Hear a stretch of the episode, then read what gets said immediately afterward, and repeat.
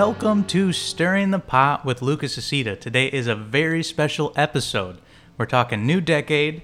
Uh, I thought it would only be fair to bring on the best one-two combo since Shaq and Kobe, or even before Shaq and Kobe, because they're older than those bastards.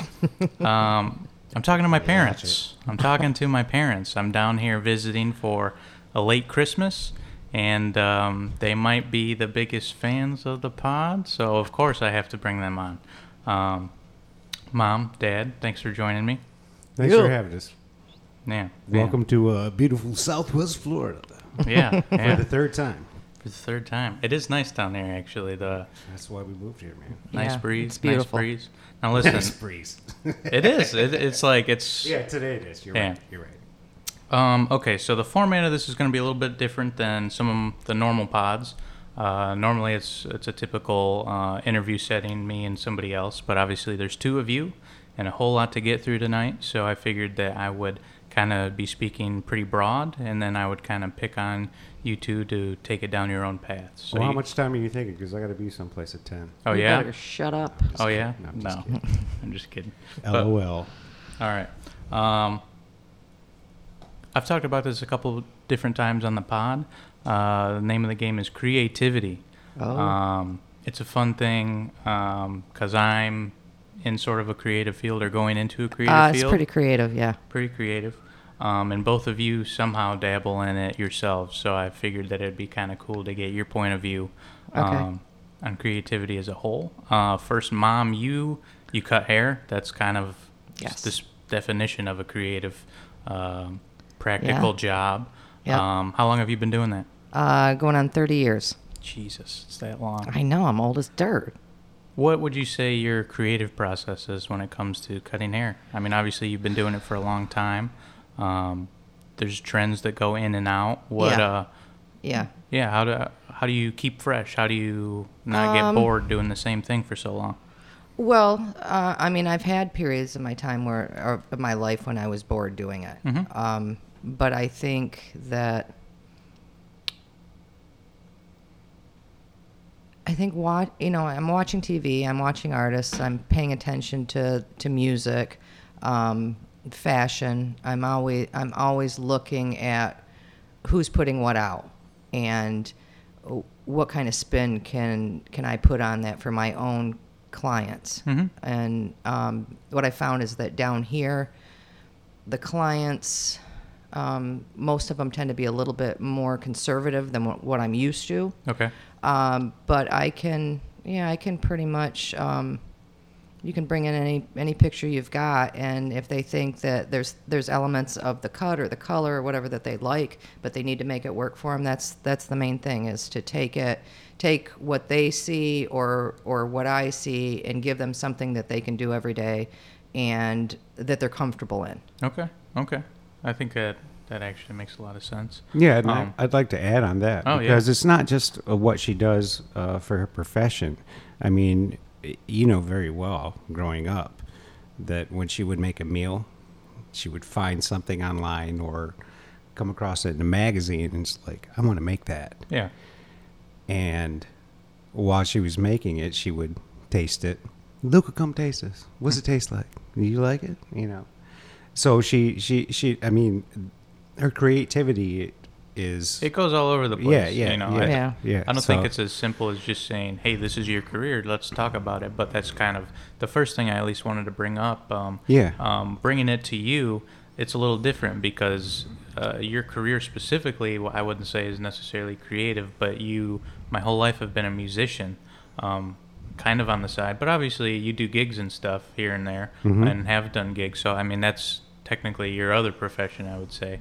Um, what what's that? What's that like for you? Um, Well, I think that that, uh, as of lately, has been my biggest creative outlet. Okay. But I mean, you know, when I was growing up, I was always drawing. Yeah, well, I, I Uh, even growing up, you know, there'd be times where I'm drawing something, or I'd ask you to draw it, and I'm like, "What the heck? Since when can Dad draw?" Like, you know. oh, your dad can draw. Well, that's the thing is, you've always kind of been the Uh-huh. like the drawer, or just creative, he's like a sec- artist. he's a secret squirrel, though. He's got all these little talents that he hides from everyone. I know what the hell. Yeah. Come on. It's like he It's doesn't to be our mind people secret. knowing that he's an accountant. Doesn't it doesn't mind people knowing that he's a musician and that he can play all these instruments and he can sing and um, but yeah, for some reason when it comes to drawing and other things, he's he's not um, as out. I don't know, like it's not that you're not outspoken about it, but I mean you just don't ever bring it up.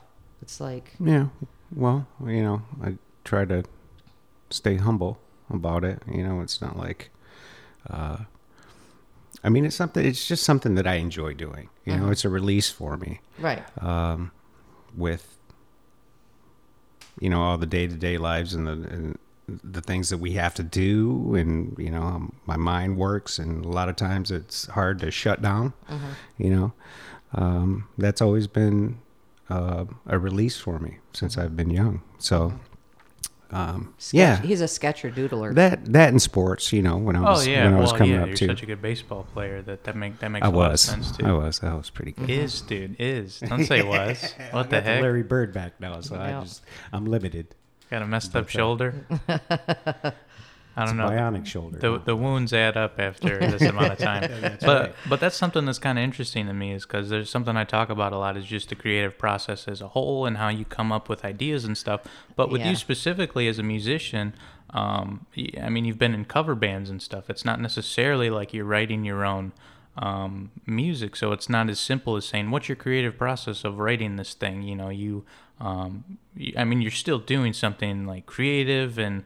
Um, in the Well, entertainment see, industry, See, the thing about it is, you, is you can say that you know, uh, yeah, obviously I've been in cover bands, but I mean it takes creativity and it takes time and it takes patience and it takes dedication to learn those songs. Yeah. and learn them well. Yeah.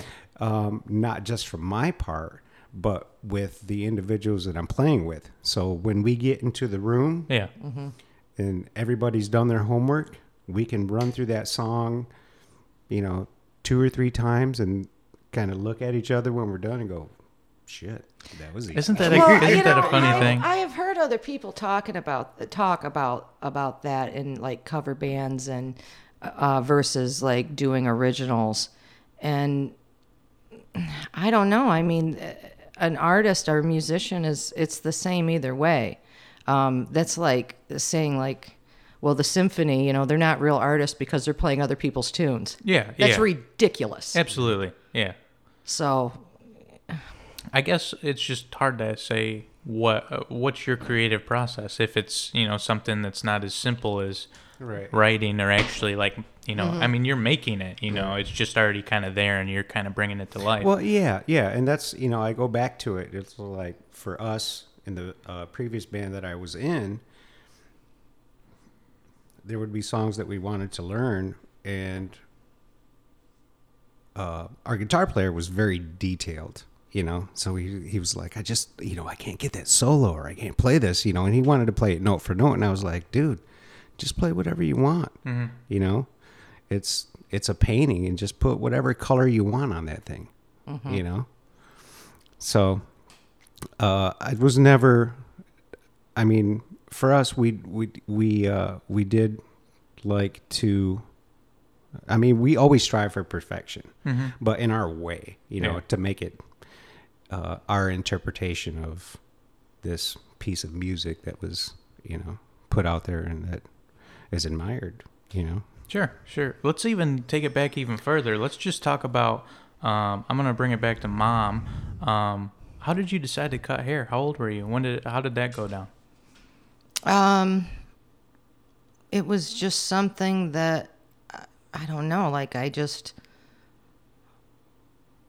I you know I wanted to do my own hair all the time. Um, I wanted to do other people's hair. And this, and I'm talking about like as a little kid and as a teenager, and um, it just I think when you're an artist and you're pulled in in a certain direction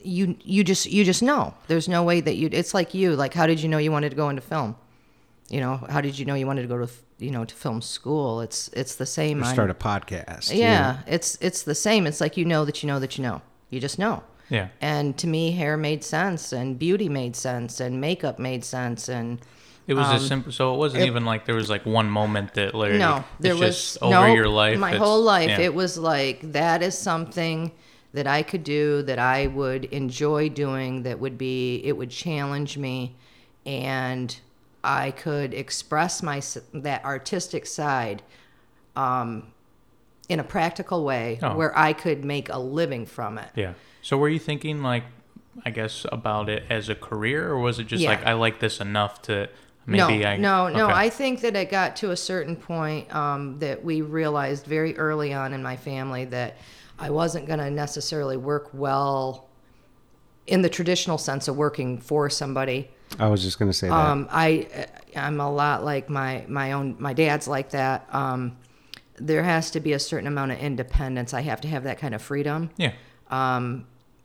and that was a, that was that was some doing hair um, being involved in the beauty industry it was it was just a way that I could have that freedom and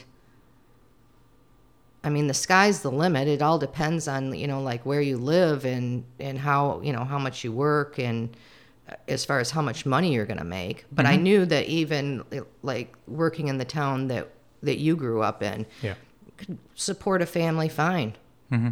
so I just think it's kind of neat because, um, I mean, we'll get to it a little bit later, but uh, I mean, right now we're focusing on hair, but you've gone on, you've painted houses, Mm-hmm. Oh, yeah. you dabbled in catering a little bit, you know, you, you you've done, you do a whole lot of different stuff, and I'm sure. I have when it comes to that I have a I mean I have a lot of different interests. I you know I love I love hair, I love makeup, I love I love perfumery. I love the artistry of perfumery. Um but I mean, you know, I wanted you, I I was thinking for you, you'd be great, you know, like fashion designer. I think you still want me to do I that. do. I do. I think that there's something there. I think you want to be a fashion designer. No. I don't. I, but I do want you to be one. For for those of you at home that don't know, she's picked out my outfits my entire life, and then says, "Man, you would be a great fashion designer." And I'm like, "What the hell are you talking about?" Um. Just picked out mine too. So I know it's like what? but yeah, I, I liked, you know, I love food and um I you know, I Oh, man, that's another one. It's like shit. Well, your dad was a freaking badass. dad Yeah, chef. my dad was my dad was a chef. Um five star. yeah, yeah, he was. That's Um the tattoo on my arm, people. yep.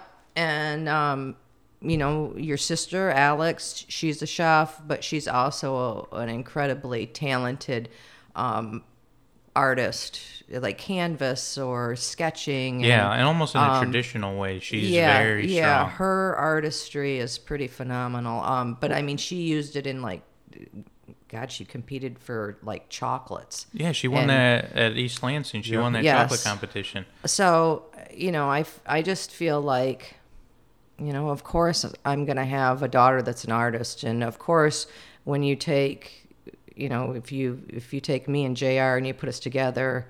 Of course, we're going to have, you know, our child is going to be somebody who's going to be artistic too. Yeah. um, and but but yeah i mean to get back to what you originally asked uh, i i just have i have a, a lot of interest when it comes to that i i yeah, painted houses and i um you know i help people with in, interior design and And picking she- out and- palettes and, You actually painted houses, uh, not to be mistaken with the Irishman. Um, no, she was she was actually painting houses. yeah I painted yeah, the ceilings, but yeah, uh, yeah. Um, Dad, let's let's bring it over to you. Um, how did you? I mean, obviously you've listened to music your whole life and that sort of thing. Um, when you became of age, how did you? How what were you? What was going through your head deciding on a career? Oh boy. Well, you know, it was. Uh, in all honesty, it was the first thing that I could grab because, uh, obviously, we I had your sister Christina at a young age. Um, I was fifteen, like three weeks away from turning sixteen. So I knew that I had to. Uh, uh, get what I could in the workforce, and I was fortunate enough to the pizza place that I was working at. I know that sounds kind of crazy, but uh, it was hopping back in the day. Mm-hmm. Sbarro's. Sbarro's. Word. Oh, Oh man. yeah he used to twirl the pizzas in the in the window I could still do it. Real quick, yeah, Gi- hit us give, me, with, give me, give me some dough. Hit me with uh, hit me with one story post uh, while you're working at Sbarro's when you uh, like post concert because you had the keys, didn't you? Oh yeah, And yeah. I just know one specific story that I love, but Yeah, I'll well- let you go ahead and. we would uh I think it was like me, Flip, Casey Bisbee, you know, just probably four or five friends. Went in there, it was probably one in the morning or so. Fired up stereo. Uh fired up the ovens, made probably three pizzas with so much cheese it'll choke you. and uh the mall security was just like, "What are you guys doing?" We're cleaning. It's the only time we got to clean. What? Did you, know? get away with You it? You see all this brass? Yeah. yeah. Wow. Did I mean, say, I "Hey-" think I think that they called like my regional manager at one point. Um, but he was like, "We paid our rent, right?" And I was like, "All right, you go." You tell them, we paid our rent. So, get off my yeah. back. They didn't take my keys away. so, yeah, that was fun. I mean, we did that multiple nights. Whenever we were hungry. I, I also remember the one where you said that once the mall would close and they'd wax the floors, Mm. you'd sneak out there and go from one end and run all the way to the other side. Yeah, that was fun. That was fun. We'd uh we'd uh crank open the gate and just I'd get a running start and just, you know, baseball slide. Mhm. Man, I slide probably 40 feet. Because I know how to slide. Yeah, not unlike It's a long my. start these days. unlike it my- wasn't head first, I'll tell you that. I was about to say, unlike my goddamn nephew who doesn't know how to slide, frickin' Landon broke his hand trying to slide home. Did he score? Yes. I guess that's all that matters. But Yeah, well. but shit, It's just a game. that's a Oh, he'll learn after that one, won't he? that's a that's a big brother, man. That's thick Jesus out here. Thick Jesus. I feel bad for his hand even thinking about it. I'm thinking, oh, son of a. But listen, let's bring it back even Okay. more. Um, one thing that I just see that's a difference between you two is that with mom uh, and just the artistic stuff that you work on, Mm-hmm. it's kind of a solo sort of thing. I mean, yes, dad has helped you paint houses and stuff, but it's kind of all your ideas and it's just Yeah. more or less you. Yeah, Whereas I- music is such a collaborative thing. Yeah. Um, you're kind of on two different wavelengths there. Could you guys talk a little bit about um, those differences and maybe how in your everyday life you kind of see how uh, you guys work different in that sense. Well, I I think it's what's really interesting about that is it's almost it's a bit of a contradiction because on the one hand, I'm more outspoken than your dad is. Um,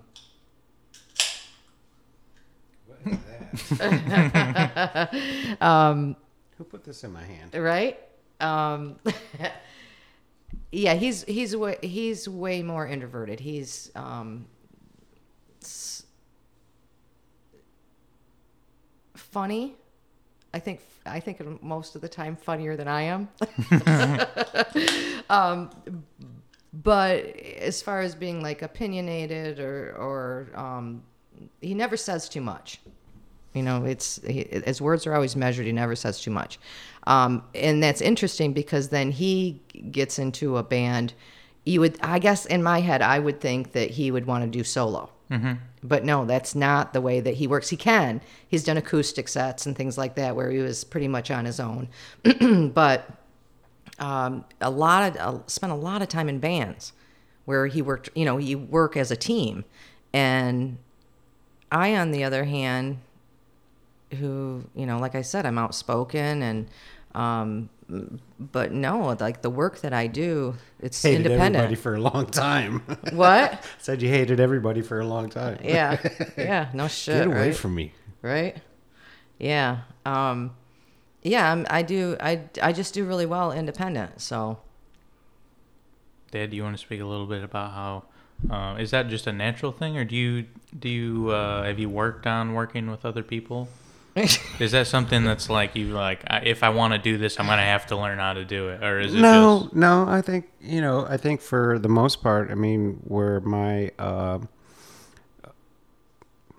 I guess my demeanor comes from, where it's you know I wasn't very outspoken, when you know, I guess in all honesty, and there have been situations where I should have been or could have been, but chose not to be. And I look on those, and uh, you know, hindsight's twenty twenty. So, um, I don't know. I th- I think it's uh, it's an offshoot from my parents, you know, and that's how we were brought up, and uh, and not necessarily taught that, but just seeing that and the way that they react to stuff, and and uh, not only them, but just you know my extended family, and you know, um, but yeah, when I met your mom, I was just like, holy shit, this chick will say anything at any time to anyone. It doesn't matter if it's you know Rob Gronkowski. She'll be mm-hmm. like, look, motherfucker, don't talk to my husband like that. Yeah. And he'd be like, come up You and know- apologize. It'd be to like me. almost famous when he said your mom yeah. called. She freaked me out. right, right. Yeah, I get. Yeah, that gets my hair up. I you know, and I've been that way. You know, when it comes to like my, you know, my my kids and my family and my husband. Um, you know, uh, might be uh, might be shitty a little bit. Have a shitty attitude if somebody says something to me um, that I didn't like. But if you really want to get my hair up, you really want to see a strong reaction, say something about my husband. Say something about one of my kids. Say something about my grandkids. That'll that'll get me going. Um, with me, you know, it just depends on the day. You know, some days I let things go, and, and other other days I don't. yeah. Um, but I guess going back to it as well, I mean, that was the, you know, I guess the, uh, the side that kind of, uh, where I may not speak up, but I'm observing everything. I Oh, think he's- I, I know, I'm, you know, I'm watching shit. It's not like I'm ignoring stuff. I'm just not, you know. He's not addressing it. See, He's I just- feel- he I- absorbs everything, and This is so funny just hearing you guys say that because um, I feel like this is something I just deal with in my everyday life. Is that I'm just somebody who holds a lot in, and I guess I get that from dad um, because I'm also I'd say I'm an observant person. There's a lot of times where I'd like to do something, and it just doesn't happen. You know what though? I mean, for me, it was But I also like there's been time I think when I was younger I was more like mom in the sense that if something upset me, it was just all Right. raw emotion and whatever I felt yeah, then I and, said. and don't get me wrong, because if once I get set off, yeah. oh boy, yeah, he's he's I a mean- he's an absolute terror. He he puts me to shame. Um, is as awful as I can be. No matter how bad the you know what the other person may have done, you know, no matter how bad it was, and how much I think that that person is a jerk. when he gets mad, I Mm-hmm. end up feeling bad for the other person. There, there or, yeah. After it's all said and done, I kind of do too. Yeah, it's like, oh, you just, oh, you don't even know. Well, there- what's sorry, about not happen. sorry. I mean they joke about like those moments when you're with your parents and like some customer service person says something and you know like you just know your parent and you're like oh fuck like here we go Yeah. again like I, I know that obviously everybody knows mom just is kind of a hothead in a sense um, but with dad I know those things that set him off because I've never really seen you freak out on anybody in person whereas dad there's a couple times just in my head where we're at the store and I'm like fuck here we go. Like at Best Buy, you were trying to get the attention of some worker, and he turned around and just said, "What?" And you said, "What?" And I'm like, oh, "Fuck," you know. I'm Well, like, hey, I was irritated, and it wasn't a nice greeting. I mean, Yeah. I know, I know. It's just something that I think is funny. Well, yeah. might- I Well, was, I, I was enjoy it. I thoroughly enjoy it because it always catches people off guard because he is so reserved and he's, you know, he's so mellow and he's such a nice, he's such a nice person. Mm-hmm. So when I see somebody push their limits and take advantage of that, I really do. There's there's that wicked part of me that I I, I kind of like. Oh, this is this is gonna be great. well, and you know the thing about it is, is where you know when we were back up north, it was like we were around people that we had been around for, you know, basically our whole lives. Mm-hmm. so they might have known how to what bush, buttons to push or how far they could push it mm-hmm. without without me getting to that mm-hmm. point or your mom getting to that point. But you know, down here it's uh it's been kind of a nice well it's been interesting to see if people are the same way that we don't know you know like in your line of business like a new client comes in you know or uh, for me personally you know with uh, new people coming into the office you know from because our office is there's i don't think anybody is actually from florida No. Oh, okay. You Yeah. know so Well, it's kinda like- it's kinda like L- dallas yeah. minnesota chicago It's like LA, you know. know, it's just a melting pot. Yeah, it's yeah, like nobody's yeah, yeah, actually from yeah, LA, yeah. you know. Yeah. So I think it's it's that that thing of kind of feeling each other out and you know maybe putting your finger on the button Mm-hmm. and then seeing how they'll react. But you know that's that's what I've most- most I've people do overall my experience so far I would say is it's pretty stellar. It's pretty awesome. Um, the clients that I've got coming, I mean they are they're just really they seem to just be really happy and really appreciative. You know, just just do my hair, do my hair well, make me look great, and thank you so much. And and that I like. One thing I want to talk about, um, just because you guys have been doing, Wait, are we still on the creativity thing? yeah, yeah, I'm still Oh, here. we're going okay because we're all right. I mean, we we went into personal. I have a couple questions for personal stuff, Mm-hmm. um, but I guess since we brought it somewhat back to um, just careers and that sort of thing, Right. um, you've been cutting hair for thirty years. How has it changed over time? um, That seems pretty broad. Yeah, like Uh, what- Let, us talk about technology in a sense. You know, I think that you guys are at an interesting, or you've lived through an interesting time where um, the digital age has completely taken over. Um, That is true. so you dealt with it without it really being a factor, and now we're in the prime of it. You know, almost most of my whole life, I've kind of been around technology, whether it was in school and that sort of thing, and it is in every career, and it is the definition of the career that I'm going into involves. I can't do anything without the stuff.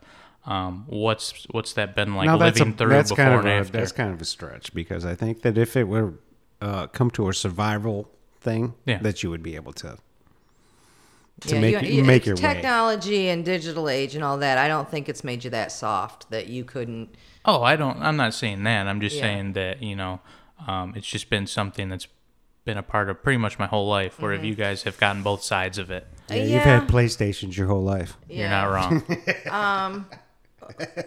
Well, I mean, I, I it's isn't is it really that much a part of my business? and that's the thing. And maybe maybe it's not at all. you know, other not. than I how mean, my people pay for stuff. You know. Other than yeah, other than Well, it is. instead of scheduling on an appointment book, people schedule online, Yeah. Mm-hmm. and they can do their own scheduling online now.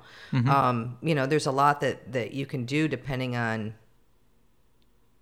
Yeah, like what kind of program you have. Yeah, the- and maybe I'm not even talking specifically about just hair in general. Like we've said, you've done a lot of stuff um, with you creating like a uh, like your painting thing. Mm-hmm. Um, obviously, you are branching out, trying to like make a name for yourself. Obviously, with um, social media now, that's a little bit easier to do. Getting your name out there, trying um, to throw stuff out. What has that been like? You know, having to deal with that Um, sort. Was uh, that well, new I to have to tell you that it's been different down here. Like what I found is is that even though okay, yeah, we're in this digital age, up north, and maybe because of this the city or the town that I that we lived in, it was still my business was still mostly word of mouth. Mm-hmm. Uh, you like somebody's hair, you stop them, or you know them, and you're like, hey, who are you, who do you go to? And that was pretty much how you built your business. Few walk-ins here and there, but most, mo- it, towards the the second half of my time up there, I'm gonna say it was mostly referrals. Then I come down here, and I find that people you know you're you've got people that are coming not just from all over the country we've got people down here that are coming from all over the world and so they're using like google to do their searches you know where's a salon or where's where's this type of a restaurant or you know Um, and so that's I've had to get used to that. I'm not used to it, or I wasn't.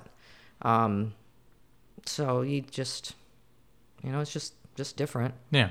What about you, Dad? I mean, you you're an accountant, so obviously you're dealing with numbers every day, and you're you've been behind a computer for a long time now. Even when you were at CP, um, it was that sort of thing. But I guess when I think of um, like you're just when I think of your careers that you've had, I feel like first half is more manual labor when you were at Zimmer, that Yep. sort of thing. Definitely. And then there was a decision made to go back to school.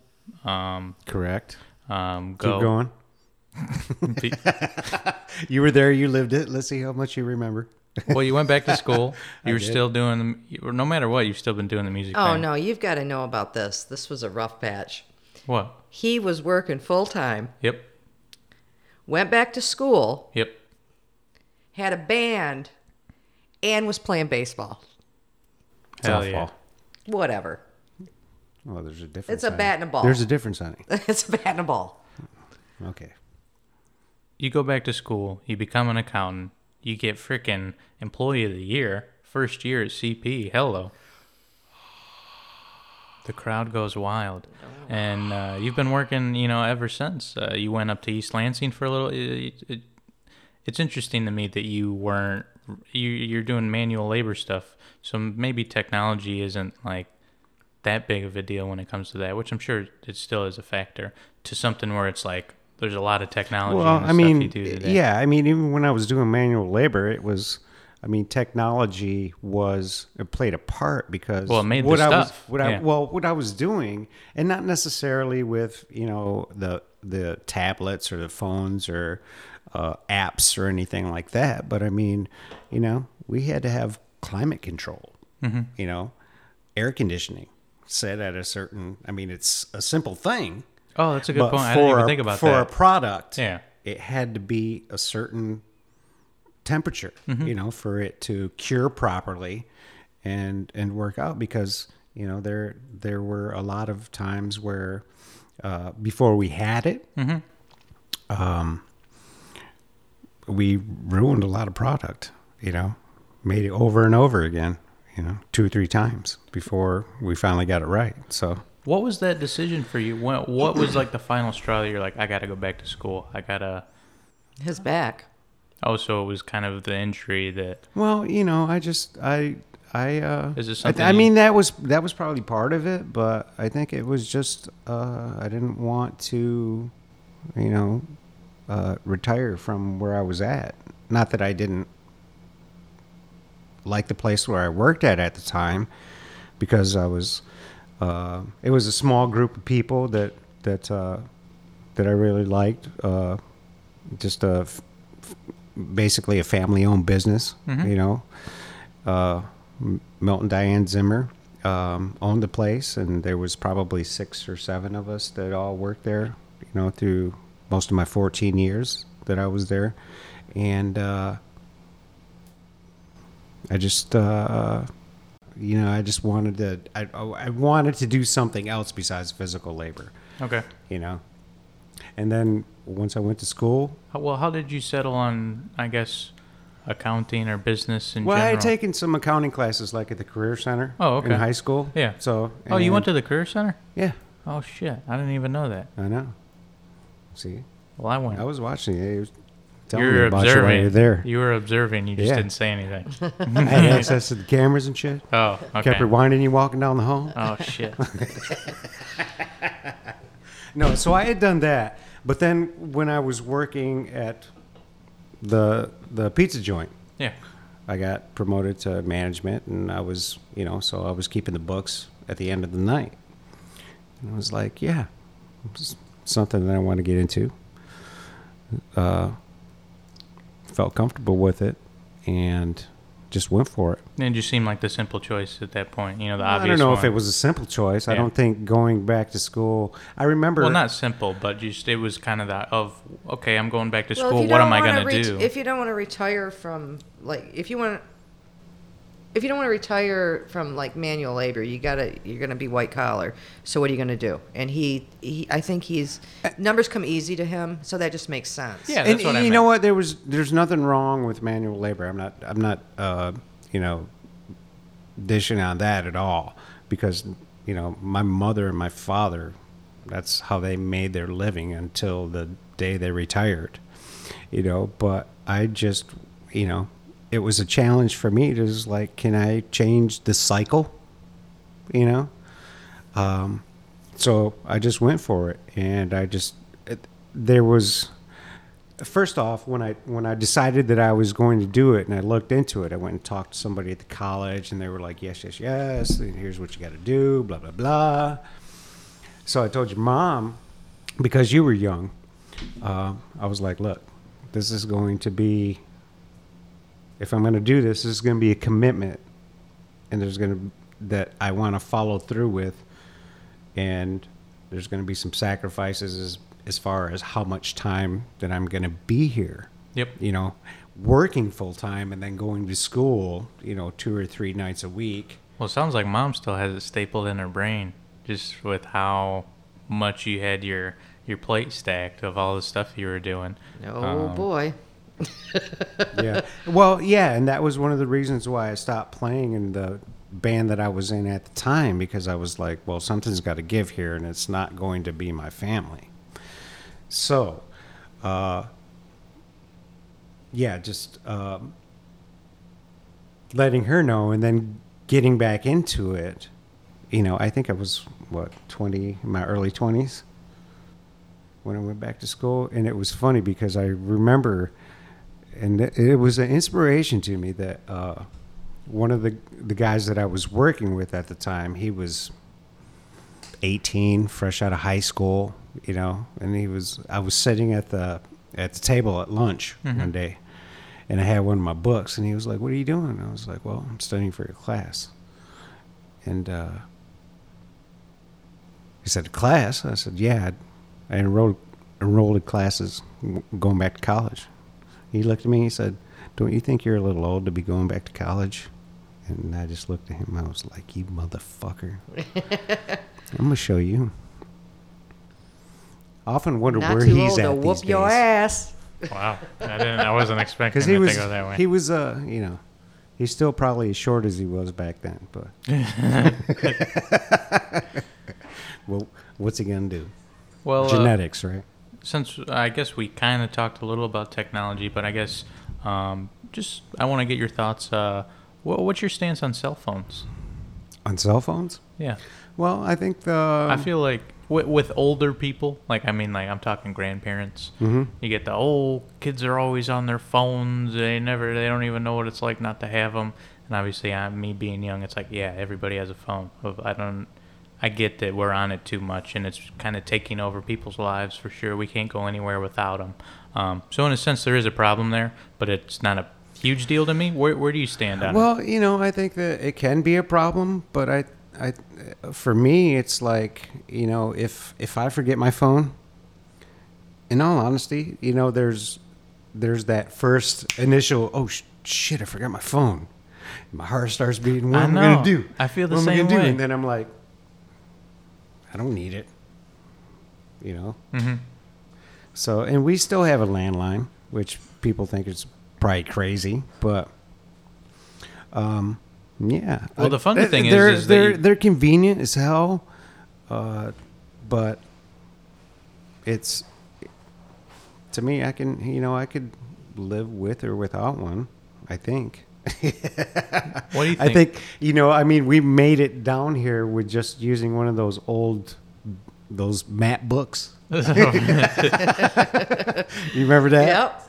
What, what, Luca? I was just asking, what what are you, what's your stance on cell phones just as a whole? Uh, I talked a little bit about um, like the older generation is like, oh, kids are on their phones Yeah. too much and all that good stuff. Which Okay, well, boomer. I think I, I do think that you it, it is so easy because everything is right at your fingertips. So, um, I mean, you can you can Google anything. You can, nobody has encyclopedias anymore. Yeah, you can. I mean, you can look up anything, and um, and, and and that's good. I I I like the convenience of it, um, but I mean, you have to remember that I'm somebody that I think it has its uses, but I think it's overused. I guess. Mhm. Um, Do you see yourself falling into that those sort of patterns too? I have, and Yeah. then I pull myself out of them. Mhm. I I noticed like with with especially social media, I can I'm somebody that I can get I can get sucked in and immersed in something. What are your thoughts on Facebook? Um, mm, it's mostly bullshit. Yeah. Um, Well, it's funny because when I was uh, in middle school, Uh-huh. um, MySpace and Facebook were.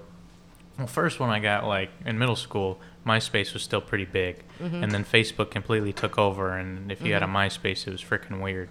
Um, but then somewhere between middle school and high school, um, it kind of flipped, and Facebook became the older people app. So that's where you get a lot of moms on there commenting stuff, and then all of a sudden Facebook wasn't the cool thing. You know, it's almost like you had a Facebook to put your family pictures and stuff, um, and then like different apps were for like your friends and stuff. Like, Right. So it's almost like you have your Facebook life, and then you have your Instagram life, or you have your Twitter. Yeah, that's it. It's Yeah. like a dual. You know, it's Yeah. like Batman. Yeah. Yeah. You know, Um, um, I'm no, I Batman and Bruce Wayne. I yeah, I'm not. You know, I'm not. I I think that I'm just somebody that uh, it's real easy for me to slip into something, um, whether it be Facebook or Instagram or something like that. And I've closed just about all of them out. There's only I only have one that I use now, and yeah, me too. um, and I'm and it's not Facebook or Twitter or anything like that. And and I'm good I'm good like that because I really am not interested anymore in in interacting with people through an you know like through Facebook or or through Twitter or you know just uh face to face or or on the phone or something like that. Um, I'm I'm I'm just cooler with it. How, do you have any negative energy towards uh, Facebook, Dad? Um, you know, to each his own. Yeah. But I mean, I have to uh, kind of go along with your mom, where it was like after a while, I just found myself trolling, even though you know before that was a word.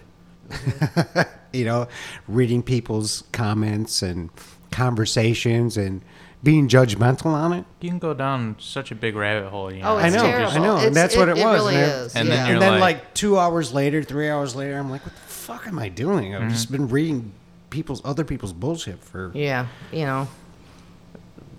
Yeah, pretty much. Yeah, it's pretty much it, it's it's bullshit, and um, well, you know, I mean, it's it can, it can be a good avenue, but uh, for the right thing, you know, when Ah. it comes to just uh, conversations like we're having right now, it's like, why don't you just come over and we'll talk face to face? yeah, you know. yeah, I I like that, and and like I said, I it's not that I I haven't done it. I mean, I was on Facebook, I was completely immersed in all that stuff, and I just don't dig it anymore. So, Yeah. and I don't feel bad about it. How do you guys feel about um, texting versus calling? Um, texting is a great way to have uh, communication breakdowns. Breakdown like it, what do you like it's too easy to to misunderstand what somebody's Right. trying to say. You, think- don't know the emotion behind the Yeah. word or behind the phrase. Yeah, You know? it's like you you write something and you might be completely neutral, or or you might have been pissed and said so, and texted something. Yeah. and they they either if you're neutral they might think well that was a shitty thing to say and it's like what the hell are you talking about or i'm pissed and you think that i'm making a joke Yeah. it's like the shit in a joke so This is gonna sound really weird, um, but because of like, uh, you could say um, the same sentence three different ways, and it could have three different meanings. Sure. right Um, so since I grew up um, just in this era, um, texting all the time and that sort of thing, you kind of develop these. Emojis and shit. That's the thing is these little patterns to kind of understand how you're phrasing stuff. So like me putting three dots after something could kind of add to how I'm thinking it in my head or putting You're- em- there's a emojis. pause. You're pausing, exactly. yeah. You know, there's just little like things where of adding a smiley face or adding so whatever emo- a laughing emoji or putting Mm-hmm. These sort of things that are just in a part of my everyday life is kind of how I'm able to I guess describe how people are like what they're saying. I guess. Well, and I I think the other thing that and this has been consistent with me, even though I do text. You know, I'm in situations where, you know, I, I have to I still have to do it. Um, but back when I first started to, to having to text with people, um, what I didn't like is is that it, it just seems to it, t- it just takes too long for me. You know, I'm Okay. not I'm not fast at it. okay. Um, I have to, you know, I have to think about my words. I have to be really, you know, try to be as clear as possible. And um, I think I've, I, I, th- I think that I still feel the same about it now, where it's just, it's easier for me. Can we just, how about if I just call you real quick, and it'll take me three seconds to, to say what I have to say, rather than text you and have to fix, you know, fix the errors and punctuation and everything. Spell check. What do you Yeah. think? What do you think, Dad? Well, uh, Does texting bother you at all, or you- does it not matter? I don't. I don't really. Because you know what, I It's I just I'll respond when I want to respond. yeah. So Yeah. you could text me and You might You get a response, or you might not. yeah, you He's kinda like that. immediately, or you might get a response two weeks later, or or you- not ever. Yeah, Yeah. you know. So it See, doesn't. I'm ve- I, I don't really. I don't really think too much about it. But I know that when I do, when I send out something that uh, is meaningful and serious to me, I'll have her read it before I send it out. That's Yeah. really cool. Well, I guess cool is kind know, of a weird versa, word. you know. um, that's just something I don't think about at all. You know, Well, and I think it's how you grew up, though. I think that's exactly it. So it's Yeah. kind of funny for because like I guess these are just everyday things that I don't even think about, but I'm like to them it's probably different. So like what I know a lot of older people are like, "Would you just call me? Mm-hmm. It's so much easier." And for me, like I have a thousand percent prefer texting. Well, and I Um, mean, think about think about your grandmother. Your Yeah. grandmother has a flip phone. She has to press the three button three times to get to a certain letter. Okay, it's a pain for her When to it have, started. You know, yeah. back to when and it I started. don't expect my grandma to be able to text me. You know, Right, Oh, but she's probably got fingers like lightning now, though. Well, I, I remember when I got my first text from her, and I'm thinking, what the hell is happening? Baba Lynn.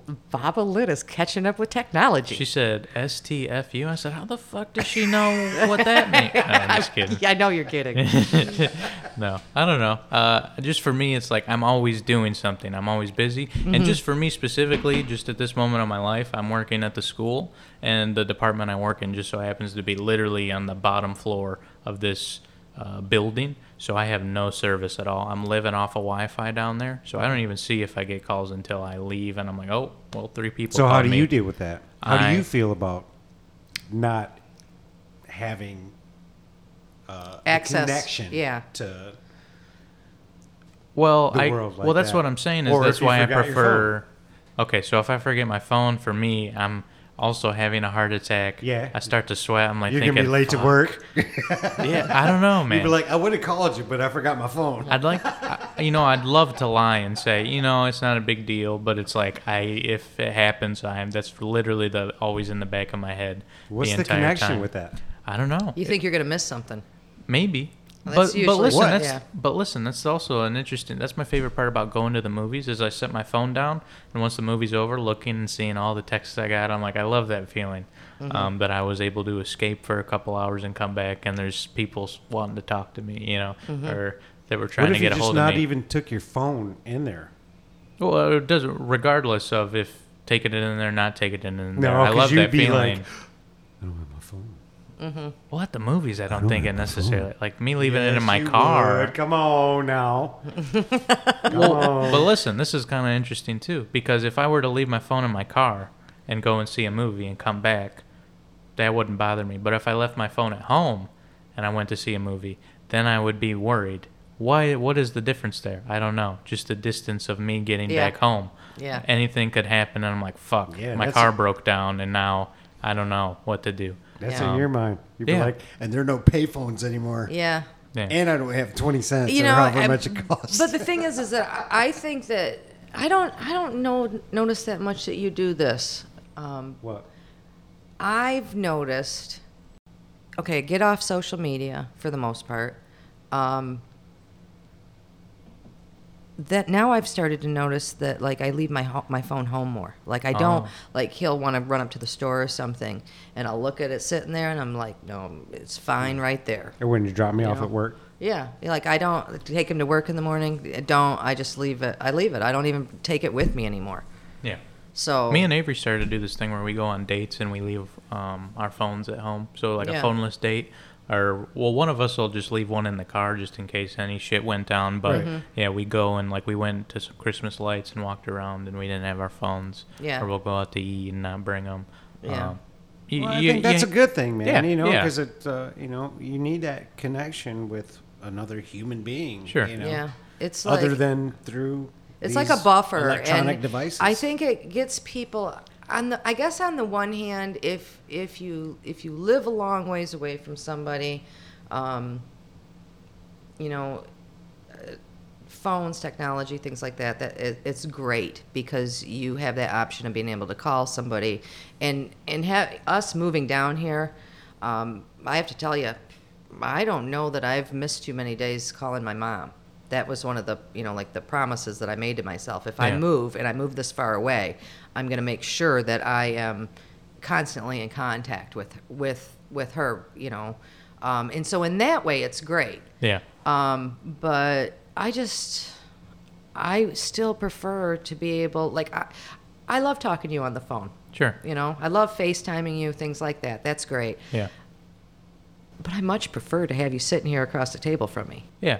And I feel that way about anybody that I would want to talk to on the phone. I'm probably going to feel the same way about them. Mm-hmm. Okay, that's great. We had a this great phone conversation. But I tell you, I would much prefer to have my mother sitting across from me.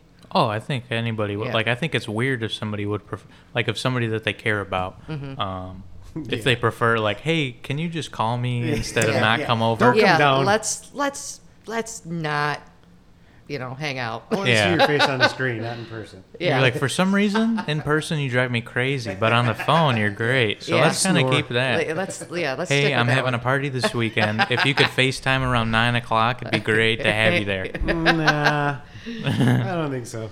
I don't know. There's something. There's some sort of power that I think that comes with texting too, which is interesting. Just because I have the choice, I have the choice of s- Do you text in all caps? No, sometimes if Well, I'm you know, you know what it, you know what that That's real You know what that used to be. What? That used to be when somebody would come over and knock on your door and everybody pretended like, like they're not home. That's exactly what. That's what Everybody lays on the floor. Yep. Yep. Don't move, everybody, don't move, don't everybody, move. shut the fuck up.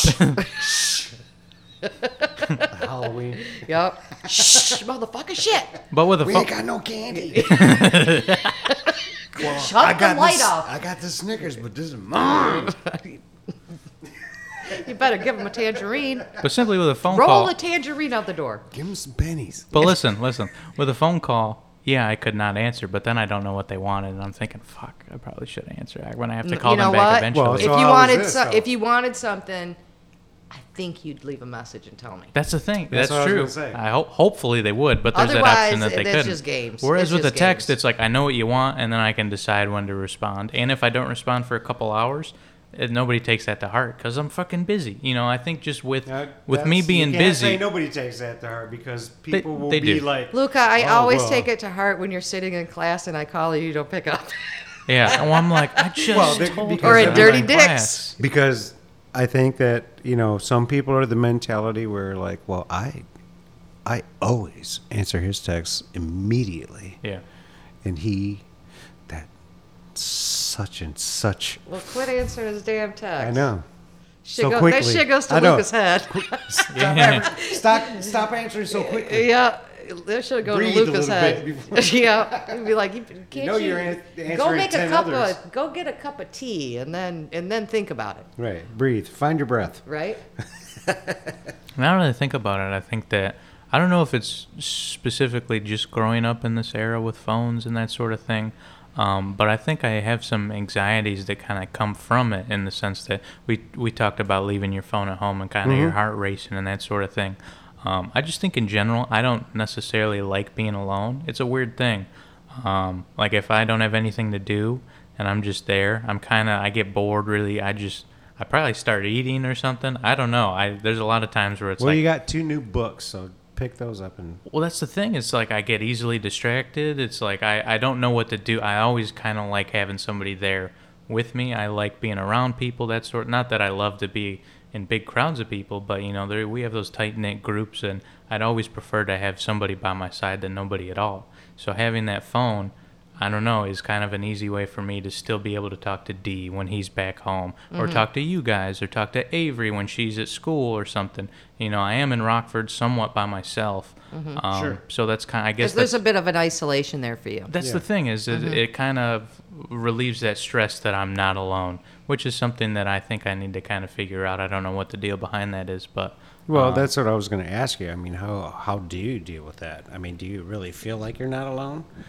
I don't even think And it's what do you sim- do? Obviously, me being in Rockford is just a prime example of yeah, that makes sense that he's kind of lonely because he's not in his hometown. His parents aren't there. Avery's not even there. That's the whole reason why he moved, other than school, you know. So I could see how you could look at that from afar and think that that's the reason. But even when I was in Jackson, um, I think when I was working at Save Time and stuff, um, those days where I'd get bored and I don't know what to do, I just drive over to Papacita's just because I didn't know what else to do.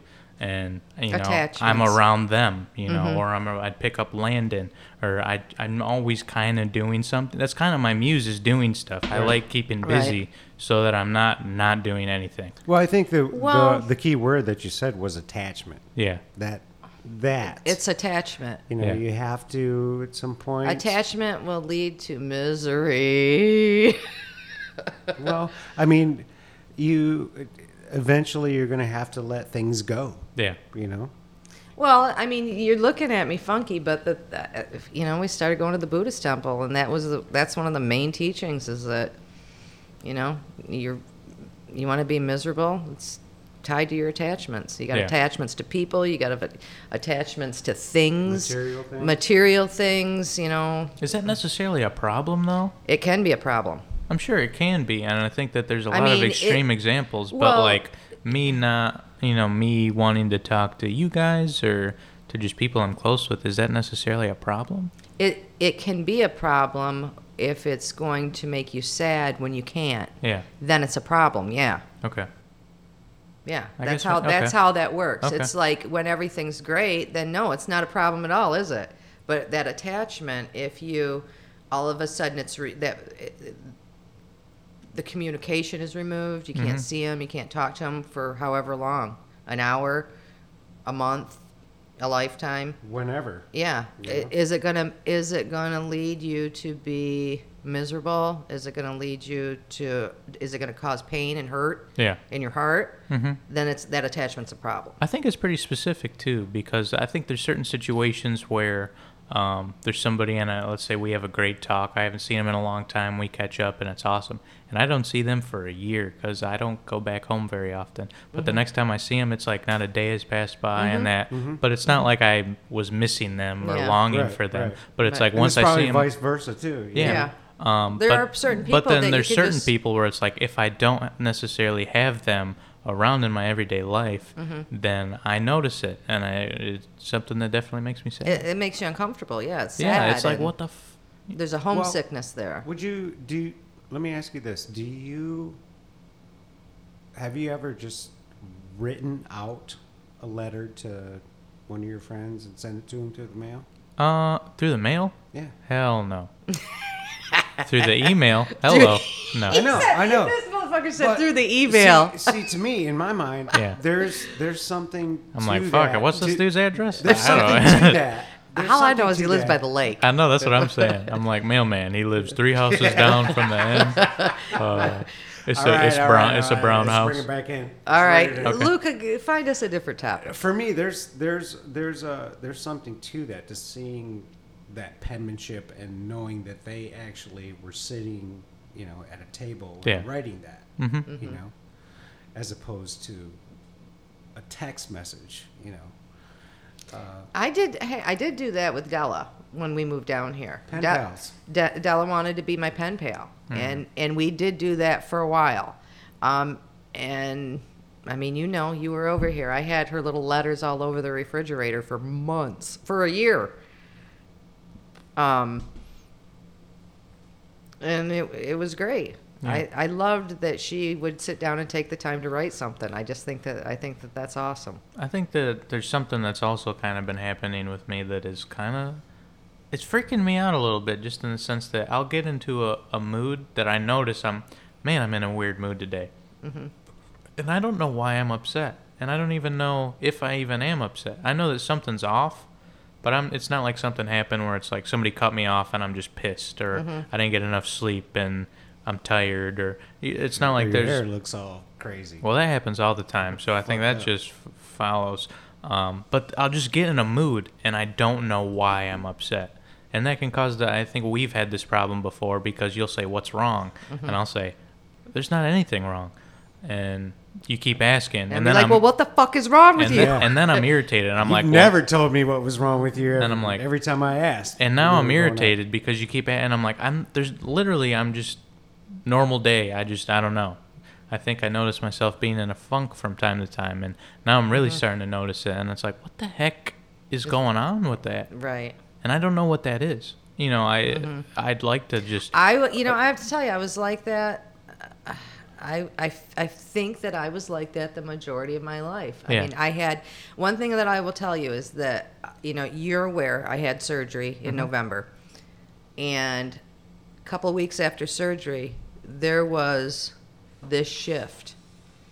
And it was mood related okay all of that every all of it just kind of dissipated just just and I, it wasn't overnight it would just it was like a couple weeks after surgery all of a sudden i noticed it's like i'm not feeling like moody like i have been yeah and are you saying I need surgery I, you know, I don't know what I'm saying. I'm just saying that there can be chemicals, you know, in the body. Like with me, I, it was probably hormonal or something like that. But I, I think, you know, the majority of my life, I know exactly what you're talking about because that is exactly how I felt. I think that there's.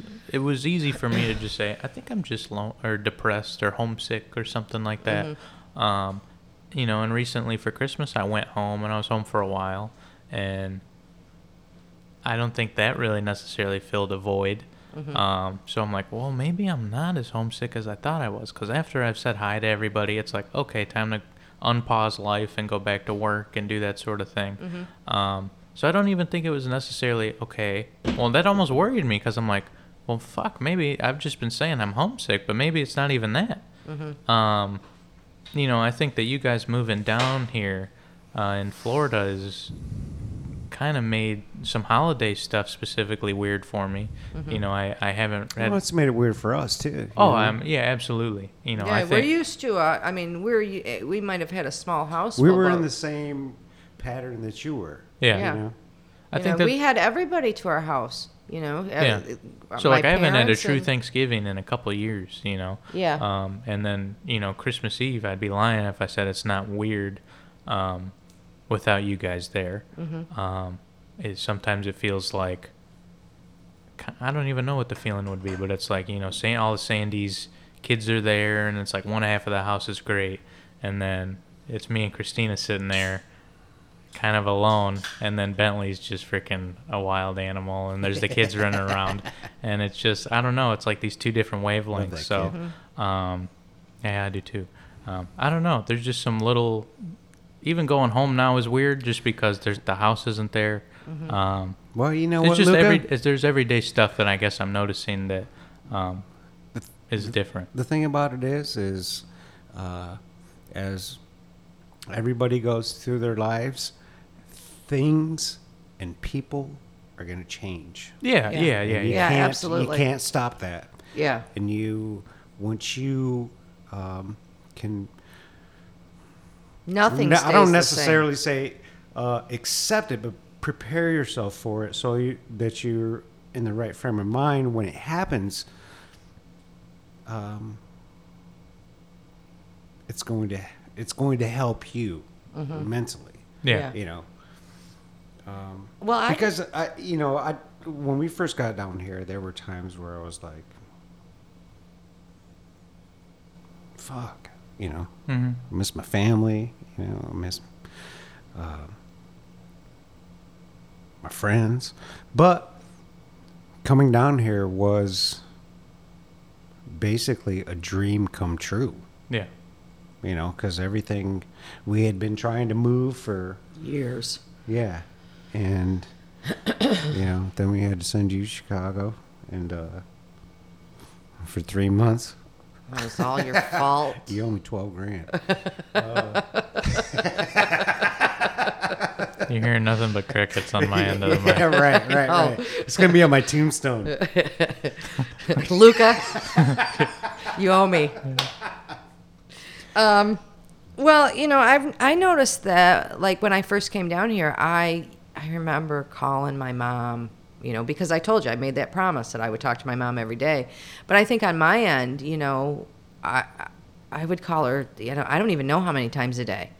And then it gradually lessened and um, you know I, some days i talk to her once a day sometimes i talk to her you know a couple times a day if there's something going on um, but i don't i don't know I, that homesickness kind of went away and and I did experience it when we first got down here. Um, and it you know it's it's it's it's a weird feeling. It's probably like you moving to, to Illinois. There's these great things about it. You're going to, to this film program and it's great and you know you're making friends and you enjoy hanging out with them and you got your girlfriend there. But then there's there's this other part that's going on and it's like you you know your your parents moved to Florida and you know the house that you grew up in it's not your house anymore and you know it's you know nothing's 100% all the time. Well, let me tell you one thing. That's Well, wait. Let me finish my thought Oh yeah, you go. before uh, my What? beautiful wife chimed in. What? Well, we was talking about coming down here. Yeah. and you know missing family friends but uh, you know uh, we were chasing our dream Yeah. you know because it uh, we were trying to move for Years. years and everything fell into place and once it did and we decided where we were going to live um, we didn't ha- neither one of us had jobs lined up Ne- we didn't have a place to stay when we decided we were going to move here We we didn't have made the anything. plans. We took a leap of faith you know? And there were people there were only two people that were like it's fucking awesome you know? Hmm everybody else was like where are you going to work? Well i don't have a job yet. "Yeah, what are you going to do? I'm going to do the same thing i'm doing up here but just down there.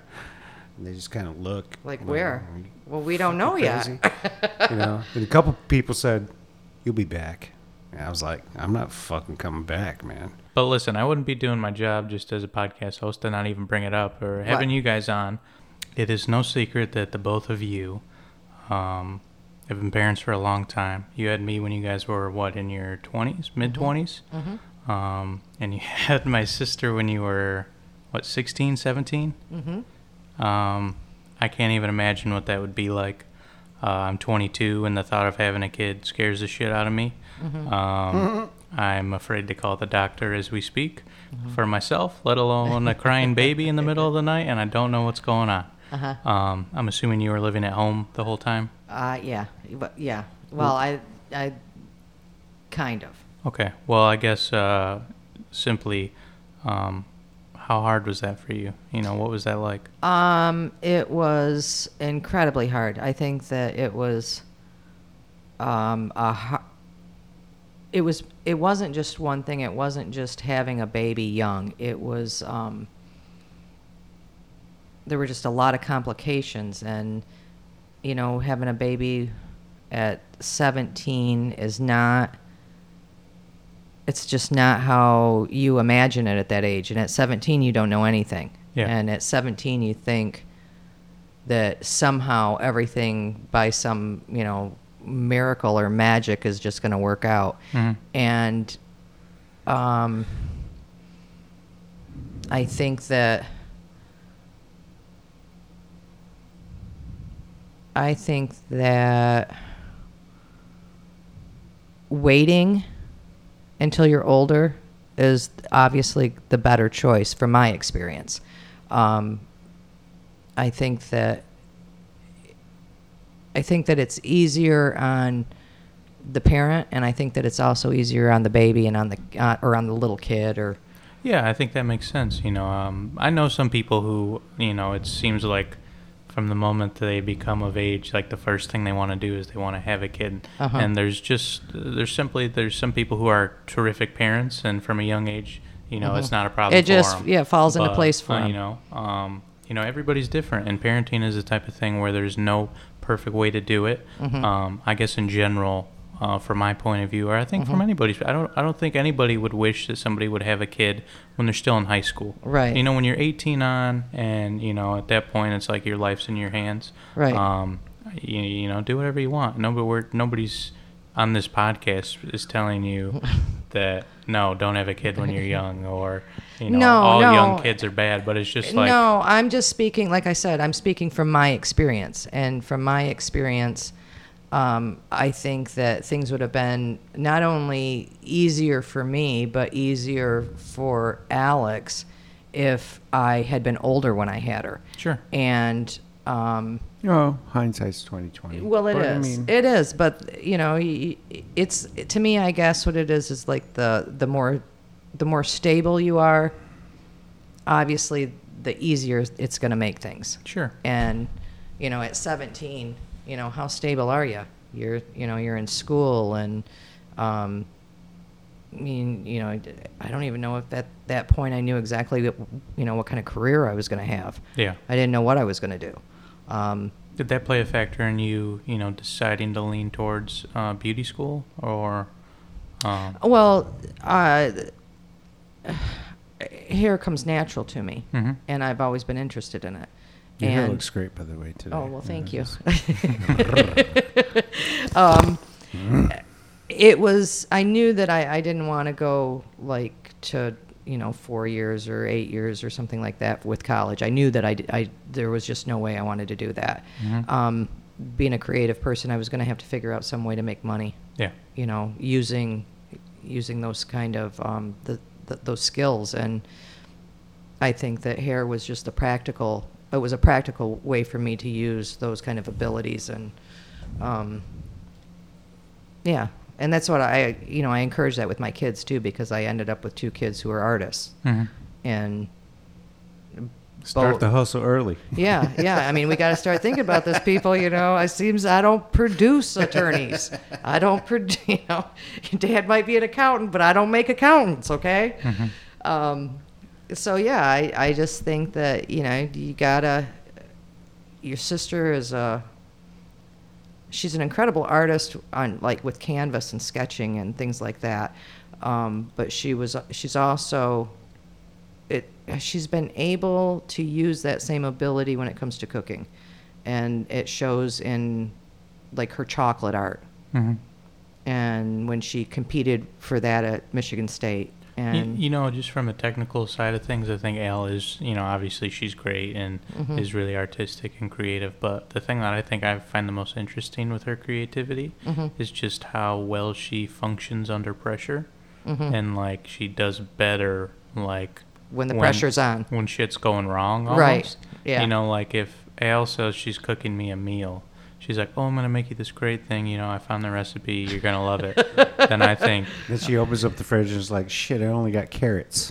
okay, we're gonna have the best carrot we're dinner gonna have carrot pie yeah, and it's the you know, best damn carrot pie you've ever had It's almost like if she tells me I'm eating a grilled cheese, I think, okay, well, I'm not eating a grilled cheese, but I'm eating something pretty good These that's are the kind kind you're looking for. these are not the droids you're looking that's for That's kind of like a grilled cheese. No, I think Well, that she's always been, you know, yeah. it's just funny to see how that travels almost all throughout her life, you know. Yeah, I yeah, remember when she- she was in school and it was kind of that same way, Uh-huh. um, you know, getting assignments done, or she Yeah. got older when she was in cooking school, Yeah. and um, I mean, now she cooks for a living, and you see that all the, you know, she's, she's Mm-hmm. well running. you have to there's no i don't think and i and i say this no you know my, because my dad being Mm-hmm. a chef um you know i know having worked with him in a kitchen i know what he's like when the pressure's on Yeah. and alex is just able to withstand i mean just an incredible amount of pressure in a, Uh, cor- in she can corporate walk through the fire like it's nobody's business. yeah, a corporate chef, and you know, with cater the catering that goes on, especially like where she's working in, um, and the you know the lunches that she's got to prepare. And then there's you know she's got to make a cake for somebody. And you know there's people that just function really well under those kind of conditions. And then there's people like me who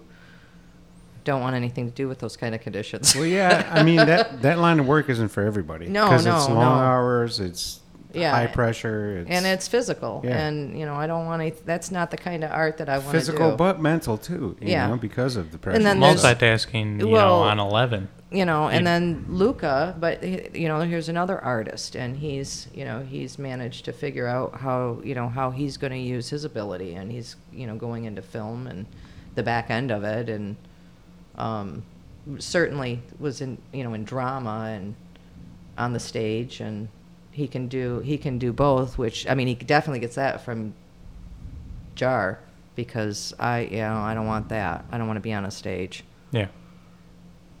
You know, it's funny. You know, when I think of you, you're like this loud person. You know, don't doesn't matter. You're not afraid to say anything to anyone. But like, if there's a camera on, or if there's a bunch of people watching, that is um, it's funny. It's like you're a different person. Yeah, yeah, yeah. Um, because it's not my, you know, it's not my element to have that. I don't know how to explain it. It's like sitting around and I'll say whatever. But yeah, if the microphone is, is on or, um, Well, that the short that I made at Columbia, I, there's a part where you're in it. Yeah. And um, I was also minoring, like I, I majored in film directing and minored in animation. Uh-huh. And you know, three months. for three months. Yeah. Um, it just made so much sense to me to um, to just draw it. You know, it almost felt like a cheat code because people, you know, that make short, fi- especially student films, it's like we don't have any budget and we just have a crappy camera and no audio equipment. It's like, how are we gonna make this work? Um, and I, I don't know why I was so clear, but I'm like, oh, I'll just have my mom do like a monologue of her yelling at me, and it'll be a piece of cake, and I'll draw it, and it'll be fine. And then, you know, I busted my ass drawing it. I'm like, okay, hard part's out of the way. Now I'll just call her and then go from there. And that was even harder. You know, I called you and I said, you know, uh, we had we've had these talks before. This is kind of what I'm expecting from you, and uh, we'll just do give it a couple tries and see how it goes. And you say, okay. I said, all right. I so you it drew twi- it before I- you called her. I you did- said rip in. I said rip into me, and then it was I- almost like I was talking to Bob Lynn, my Yeah. grandma. It was like, Yeah, like, well, oh, because I I don't didn't think you wanna- should do I- this. I, I didn't want you to get in trouble for me talking the way that I would normally talk. Yeah. I didn't know if that was even going to be allowed. Yeah. And Well, and I don't do good under those kind of circumstances anyway. If it's scripted, I'm fucked. Well, it was funny because I said, "What? Whoa, whoa, whoa, what was that?" No, like freaking, you've yelled. Like, be- be like you. My friends like think of you, and like they even think Luca. you know, so it's like we we record this, and I'm like, "What the fuck was that?" I know it. And It's like- it is really hard for me so when it I. took two or three tries just to get that. I mean, it Uh-huh. worked. It turned out. I but- know. It's like now I know how Barbara, Barbra Streisand feels when she talks about her terrible stage fright.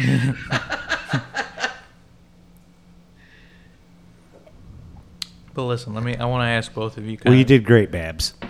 I want to ask you both this. You know, not to talk too much about me, but um, it sounds like you were expecting artistic children. Um, wh-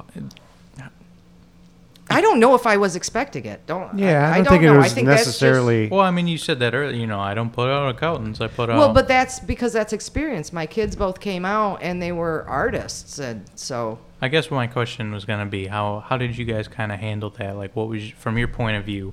Um, y- I think you guys are both pretty good about you know letting us just kind of do whatever we want. It's not like the type of parents where it's like I was in the military, so you're going to be in the military. right. Right. Oh, no. You know, so Uh-uh. like what what was that like raising your kids and you know just seeing the path that they went on? You know when to really support them or when to say, "Oh, are you think you'd be really good for that?" Or you know, I don't think we've really had those conversations. But I don't think that I was particularly good about that. Not that I tried to steer you towards something, but I think that well, yeah, I mean, if that's the case, then you failed because you wanted me to be a fashion designer. Right, right. Um, eh, yeah, that's Wah, a good one, Luca. wah, that's real. That's real wah, goddamn funny and shit. um, no, I- think that I had a lot of fears um, about like failure, and and exp- you know just experiences that I had and how it made me feel. And I think I pro- I think I projected that stuff onto my kids. I think that you know, I and I can't remember specifics. Okay, I can't. I just remember like just this general things that happened where, you know, my kids wanted to do this or do that, and I think maybe, um, it might have.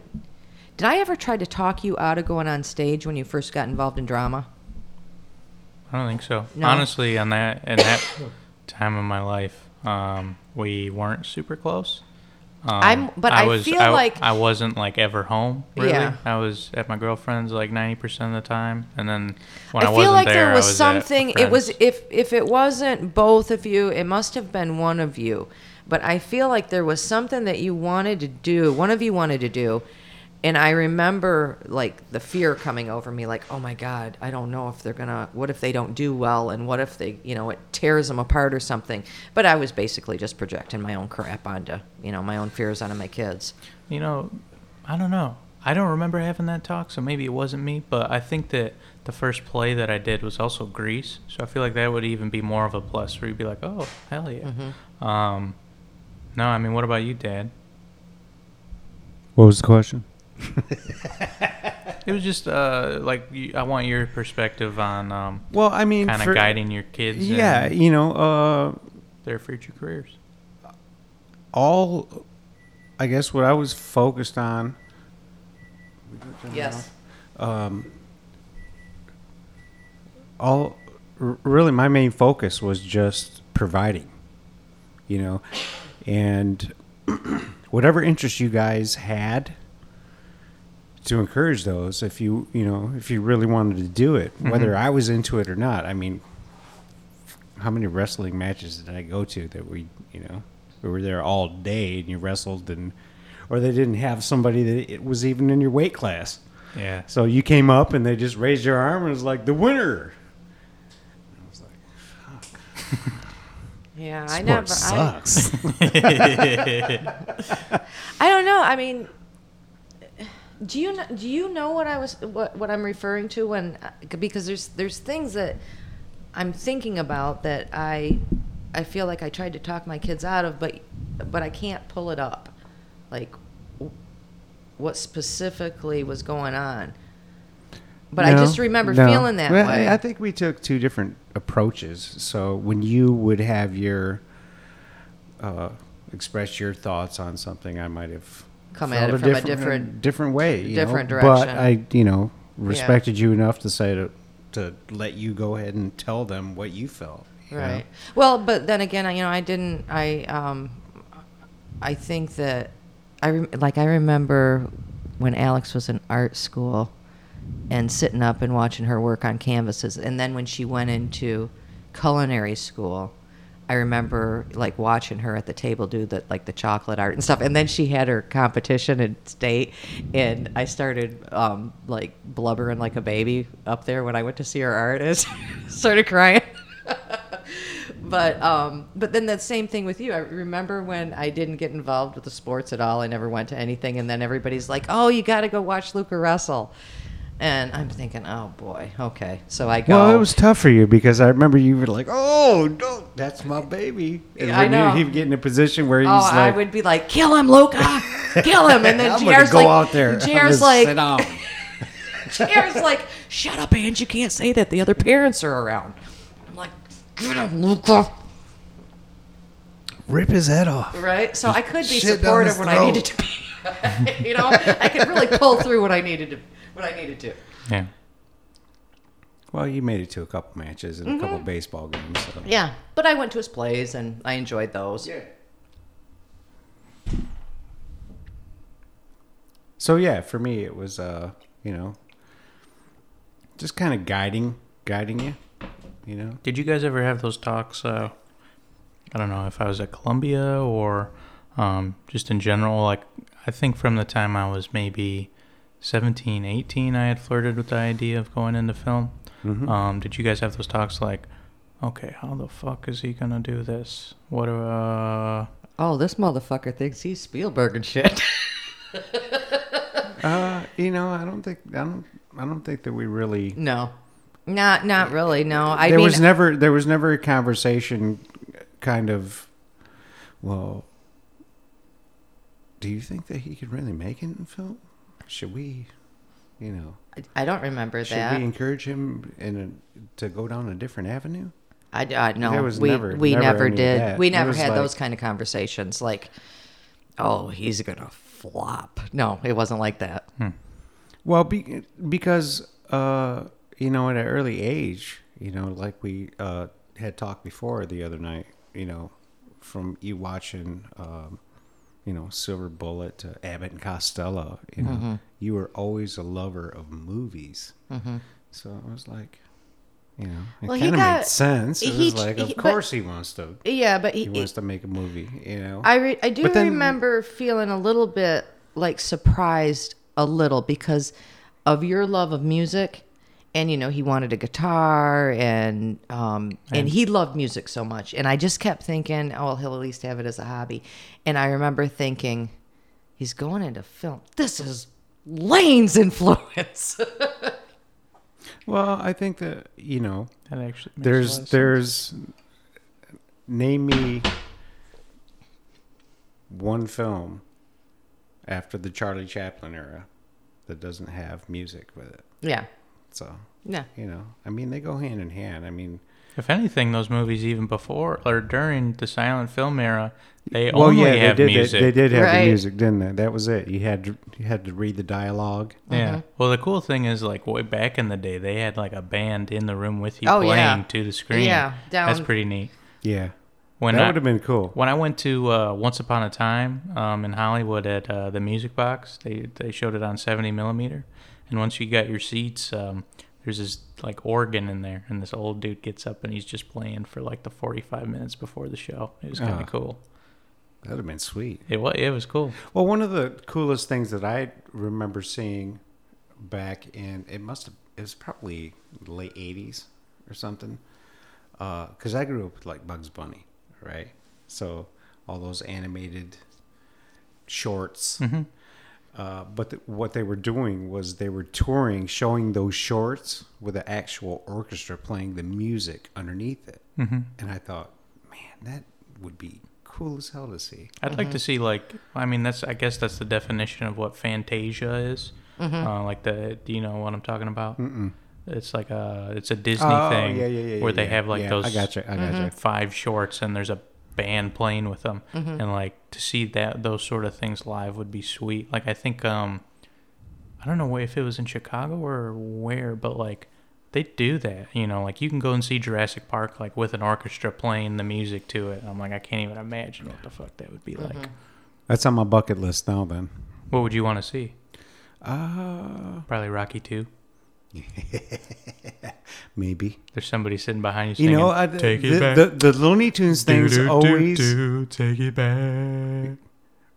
the Looney Tunes thing has uh, since I s- have since I saw it, it just has always been in my mind. It was like that would be cool as hell because like the Bugs Bunny with the when, when he's massaging the guys at. It's It's one of my favorite. I do that to my- people every now and then. I I'll do just that in the up. salon. Don't tell people. Really? You're thinking that in your head. I had a couple customers that I like to do that to with my fingers. Do. Motherfucker, your secret's out. Yep. Put the tonic out. on their head. Yeah. Secret is out, baby. But tell you what, um, you know, we we kind of jumped all over the place. We talked. We sure did. We talked about creativity. We got a little bit What kind of show are you running here? We got into technology. We got into parenting. We kind of jumped all over. Um, we'll say that's part one, and then part two, we will um, get into some more fun stuff. We'll talk some movies. We'll talk. I have a bunch of questions that people want to ask you guys, so we'll get into that stuff. Wait, wait, wait. What? Oh yeah. Um, So my, so so my interview Who are is these over. people that you speak of? in the name of stirring the pot, we're taking a bathroom break. Okay.